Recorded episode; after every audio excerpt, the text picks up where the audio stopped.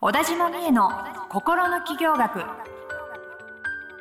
ポッドキャスト心の起業学は発信力プロデューサーの小田島美恵が個性才能の生かし方や転職の作り方自分らしい成功を実現していくためのヒントをリスナーの皆様からのご質問に直接お答えする形でお伝えしていく番組ですはい、今週も始まりました。小田島美恵の心の企業学第56回スタートさせていただきます。ナビゲーターのトーマス J. トーマスです。えー今週も美恵さん、どうぞよろしくお願いいたします。よろしくお願いします。小田島美恵です。ちょっと口に入ってますね。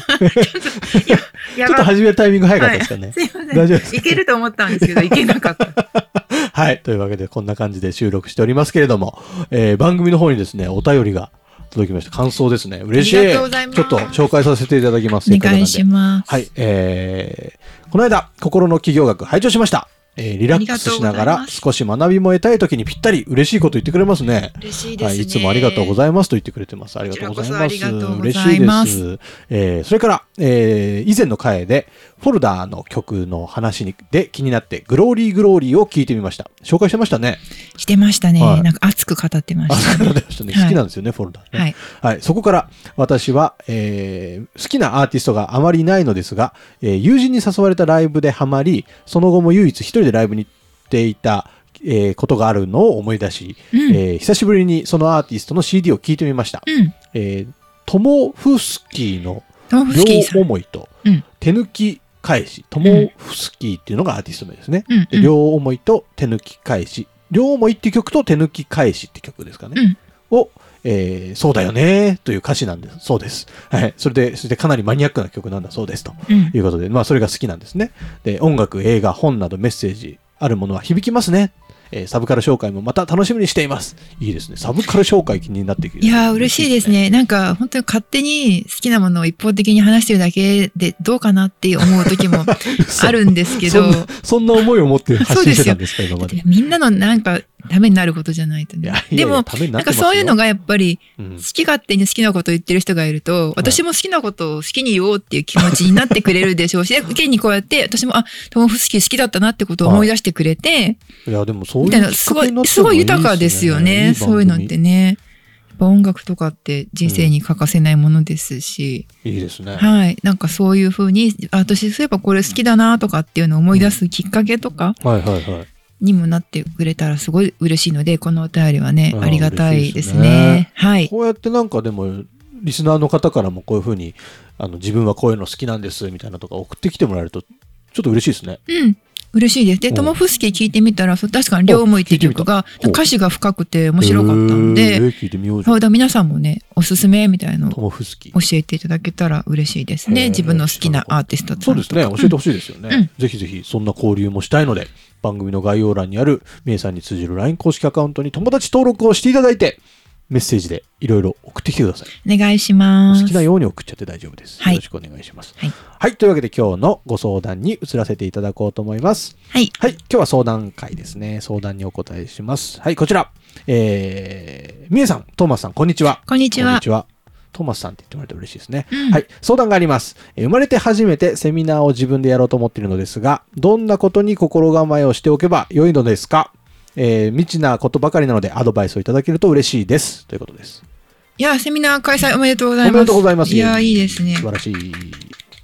セミナーか。心構えですかね。多分ね、準備とかはめちゃくちゃたくさんされると思うんで、うん。資料作ったりとかね、はいはい。なんかな、こういう話しようとか、進行とか考えたりすると思うんで、はい。なんかそういうやることっていうよりは、こういうふうに思うときっといいんじゃないっていうことなんですけど、えっと、主役は講師じゃなくてうん。受講生さんだと。いうマインドでいると多分何が起きても大丈夫です。何が起きても大丈夫。何が起きてもっていうかその何かが起きるだろうかみたいなことを心配しちゃうじゃないですか。はい。それこそなんかこううまく進行できなかったらとか、あーなんか質問に答えられなかったらとか、はいは例えば私のもうあのコロナで完全ズームになった時に、まあズームもともと慣れてはいたんだけど、はい。急になんか大人数相手にズームでやるようになった時とかやっぱ不安があったりとかして、うん。なんか落ちちゃったらどうしようとか、うん。回線が？でもそれは確かに不安ね。とか、なんかいろんなことを考えてたんですけど、ん。でもなんかや、や、でもそれって、あ、なんかいけないいけないって、また私がうまくやろうとしてたわ、みたいな感じになって、なんかその講師が別に自分の力量を見せつけるとか、うん。いい話するとか、っうん。ていう場ではないわけですよね、うんうん。セミナーとか。って。もちろんちゃんとコンテンツ作るとか、うん。リハーサルとかは大事ですよ。それは大前提なんですけど、うん。でも気持ちとしては、その主役は自分じゃなくて受講生さんだから。っていう気持ちでいると、その場で起こることは全部受講生さんのためになってるわけですよ。例えばもし自分が何か失敗しちゃったとしたら、うんそれも含めて、その場にいるみんなのためになってるんですよ。そこから何か、なんかこう、得てもらえるものがあるからこそ、うん自分がその、なんか振る舞いになったり、あるいは改正の問題だったりわかんないけど、うんが起きてるわけなので、って思うとね、全然ね、あの、楽になりませんか？うん確かに。そう完。璧を求めなくなるかも。そう。だからそこで起こることは何が起きてもみんな学びになってるから、安心してっていう感じです。そう。あのーやっぱりなんか、恐れがあると思うんですよね。私ももちろんあるんですけど、うん多分その失敗したらうんどうしよう。うんうんうん大したことないなと思われたらどうしよう。うんうんうん評判が落ちるとか、だと思うんですね。でもそっちを気にしていると、本来の力が発揮できないので、で、自分も本来の力が発揮できないし、講師がそういう感じで、なんかギュッてなってると、うんうん受講生さんがもう伸び伸び受けられないんですよね。あの、本当に講師が発するムードって伝わっちゃうので。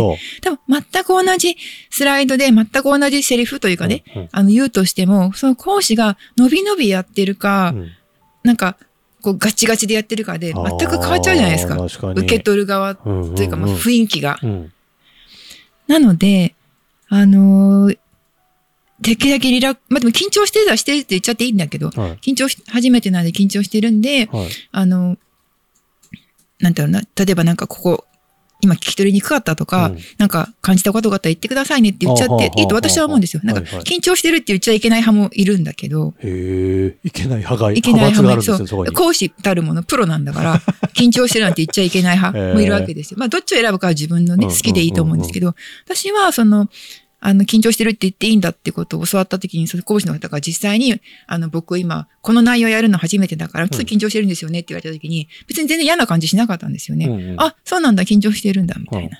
でも、してるんですよねって言ってくれたから、なんかこう、緊張もしてるのもあってもいいみたいな。はいはい。そういう感じで、うんね、られて、いいと思ったので、なんだ、何が言いたいのかな。そうそう、だからその、あ力みすぎないっていうか、何が起きても大丈夫だから。う。うん。それがもし自分ですごい失敗したって思ったとしても、うん多分それがみんなにとって必要な学びだったはずだから、なるほど、なるほど。そこからみんなが何か得たものがね、から成功しなんですよ、それは結果的に。いや、本当にそう、私感じるんですよね。え、なんか感じません？仕事してる、現場で仕事してたりとかすると、はい。やっぱり予期せぬこととか起きたりするじゃないですか。うんうんうんで、それが、なんか自分だけの目で見てたら、あ、自分ちょっと、かっこ悪かったとはいはい。かなっちゃうんだけど、全体で見たら全然 OK だったりとか、はあはあむしろ、それでじゃあ、なんかみんなが、あ、じゃあどうしようってなって、より良いものになったとか、とかってそれはありますよね。ありますよね。うん。本当にそう思うので、だから、みんなを信じる。うん。自分が、あみんなを信じ自る、ね。分一人が、あ、そうみんなを信じる大事ですよね。大事だって、自分一人がそのセミナーを作ってるわけじゃないわけだから、うんうんうんまあ、コンテンツをね、提供するのは自分だけど、はい当然その参加者さんの質問とか、うんまあ、反応とか、うんうん会話があって、その一回限りの場になっていくわけじゃないですか。だから一人でやってると思わない方がいいですよど。ね。へえ。いや、めっちゃ勉強になります。え、本当偉そうなこと言ってすいません。なんか、なんか、でもでも絶対そうだと思うんだよな。えーいや、トーマス、こう見えてもセミナーってやったことなくて。あー、なんかそうかもしれないですよね。なんか自由型だから。自由型。はい、自由型です。なんかそうなんですよ。セミナーがだからなんか、どうやってやるのかなみたいな。ちょっと考えることもあるわけですよ。セミナーとかもやってみた方がいいのかなとか。そうですよね。で、まあ、いくらでもネタ、コンテンツは持ってそうですからね。うんその時にやっぱ僕もどういうマインドでやったらいいのかとか分かんなかったんですけど、確かにそうですよね。そこに聞いてくださってる皆さんが主役そうそうそう。なんかつい、なんかいい声で喋ろうとか、そう、思っちゃうじゃないですか。何着ようとか、そうそうそうそう深いこと言わなきゃダメなのかなとか思っちゃうけど、そこじゃないと。そこじゃないんですよ。もちろんそういう仕組みは大事ですけど、うん。それはなんか何パーセント全体の何割かに過ぎないので、いかにそのみんな、てかそう、みんなが今どう思ってるかなっていうところにこう、そあの、うんうん。気を配る。それは、あそれは全然できるじゃないですか。できるでトーマスさんトーマスは。むしろね、得意だと思うんで、ですかね。でもあと一つテクニックじゃないけど、大事なことを言っておくと、えっと、最初の5分10分はうん、頑張った方がいい。頑張った方がいい。頑張った方がいい。なんでかっていうと、あの、講師側のうん興奮曲線っていうのかな、その盛り上がり曲線と、うんうん参加者側の、その、集中度高いテンション感って、うん反反比例というか逆なんですよ。えーそうなんですか。講師って、最初は緊張してるじゃん、やっぱり。はいはいで、だんだん温めていきたいじゃないですか。うんうんうんで、だから、だんだん後半になってくると乗ってくるんですよ。うん喋り慣れてくるし、うんうんうんみんなも反応とかくれて、うんまあ、1時間だったら後半30分とか20分とかが一番すごい、あ、いけてるって思うんですけど、うんうんうんお客さん側は最初の10分20分が一番、あの、集中力高いじゃないですか。でだんだんだん飽きてきちゃうんですあ。なるほど。だから、あのー考えてなかった、そんなこと。そこの感情の盛り上がりのパターンが逆なんだってことを、う肝に銘じて、5分10分で巻き込むために何をするかっていうのは考えた方がいい。へえ、なるほど、なるほど。はい。だテンション高くいくでもいいし、うんちゃんと一人一人にね、声かけて関係性作って始めるとかあとは今日これからするはこの話はね、こんな意味があって、あなたにとってね、こんな聞くと、こんなことがね、きっと良くなるよっていうふうにこう、やっぱちゃんと期待を持ってもらえるような話をして、引き込むとか、何らかのそうです。最初の5分は、10分は大事。すげえ、そうなんだ。はい。そんなこと全く考えてなかったです。まあ、あの、考えなくてもいい人もいると思うんですけ違うんど、でもそうなんです。自分だったらそうじゃないですか。自分もそうじゃないですか。参加してる人ってだんだんだんだん飽きてきて、あーで特に話がちょっとこう自分とフィットしてないなとか、うんずっと喋られてるなとかだうんと、やっぱだんだんちょっとぼー、特にズームだったらもうぼーっとしちゃったりとか、うん内職始めちゃったりとか、ズームセミナー難しいですよね。ズームはなかなか大変ですね。うんうんでも全然大丈夫。ズームも基本同じだから。熱量高くいってコミュニケーション取りながらやってればいけるから、でもそのあ頭が大事っていうのは大事。私もそれを聞くまでは、確かになんか最初はテンション低く、だんだん盛り上がってたわって、うんうんうんうん自分のことすごい反省して、いや、でもそうなっちゃいますよね。そこから変わりましたね、結構意識するようになって。勉強になった。はい。なので、えっと、アドバイスとしては、みんなが主役うん。と、えー頭は頑張ろう。そうですね。はいい、やーどうでしょう？これからセミナーをしようとしている方、皆さんにとっていい情報だったのではないでしょうか？参考になれば嬉しいです。ねえ本当ですね。はい。はい、ぜひ、あの、今日の配信を聞いた感想だったりとか、えっ、と、もっとこういう場合はどうしたらいいのとか、なんかいろいろ湧いた感情があると思いますので、ぜひそれをですね、下の概要欄にある、みえさんに通じる LINE 公式アカウントに友達登録をピッとしていただいて、あのメッセージ、直接メッセージでピピピピッと送ってみてください。お待ちしております。ファンレターなんかも待ってます。欲しいね。欲しいね。欲しいねそうそうファンレタ欲しいねそう。みえさん派かトーマス派かとか、なんかそういうの送ってほしいね。派閥が、が生まれる。派閥が生まれるんだ。というわけで番組の最後にサブカル紹介のコーナーです。今日は何をご紹介いただけますでしょうか？はい。えっと、毎月最後の週は音楽なんですけど、ちょっと今週は、あの、毛色が違うと言いますか。で、えっと、シンキングボールってわかりますか？シンギングボール。はい。あの、チベタンボールって言うんですけど、結構その、まあ、ヒーリング系とかうんに、じゃん、分類されると思うんですが、うんあの、ブータンとかチベットの方の、あの、ボボール？あの、なんていうんですかね？ほうほうほうほうほうあの金属の真半半円の。半円のボールで、うんうんまあそれはもともと多分だからその、あの、神様ごとに使っているものだと思うんですけど、はそれを、あの、倍音が出るので、あの、スティックで叩くと。ほうほうほうでそれで大きさによって音が違うので、はい。それをたくさんね、あの、鳴らしていって、うん。っていう、まあ音楽、音楽っていうか音なのかな？なんですけど。うんで、あのーす、ちょっと前にすっごい忙しかった時期があって、はい。もう毎日毎日やることがちょっと残ってて、でもまだもう、もう頭働かないから寝なきゃみたいな。だけど、もう頭考えすぎて眠れないみたいな時に、この脳疲労を取らなければと思ってた時に、いろいろこう YouTube で検索してたら、うん。この、あの、チベタンボールを演奏してる動画が、チャンネルが出てきて、それがその始めた瞬間に、すごい響いて、あ、細胞に響くみたいな。やば、それすごいですね。よくって、うん。で、私結構、クリスタルボールとか、わかります？クリスタルを、の粉を、やっぱやっぱ筒型にしたものの、うん。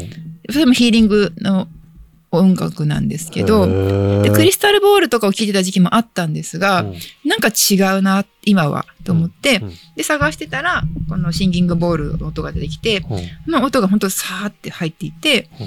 めっちゃ脳疲労取れたみたいなへー音があったんで、あの YouTube のおすすめっていうその動画のリンクをね、あのあ、貼っておきますので。もし、あの、疲れ果ててる時とか、疲れ果ててなくても、うん瞑想したいなとか、ちょっとこう自分の内側にね、入ってみたいなっていう時うんにいいと思いますので、シンギングボールね。シンギングボール、よかったら、なんかこう聞いてみいうてください音って不思議ですよね。なんかそういう。あの、倍音がね、うん。わーってはい。うへえ。それで脳疲労が取れるわけですか？私の場合は取れましたねな。るほど。はい。瞑想とかいいですからね。瞑想とかに、そうそう、まさにそういうための音なのかなって気がするので、はい、ちょっとチェックしてみます。はい。なんかいつもと違うタイプの。ご紹介でしたね。ありがとうございました。これがね、いいなと思って。はい。というわけで、小田島美恵の心の企業学第56回以上で終了とさせていただきます。今週も美恵さんありがとうございましたあ。りがとうございました。今週のポッドキャストはいかがでしたか？概要欄にある小田島美恵 LINE 公式アカウントから小田島先生への相談をお待ちしております。些細な相談でもお気軽にご連絡くださいませ。それではまたお耳にかかりましょう。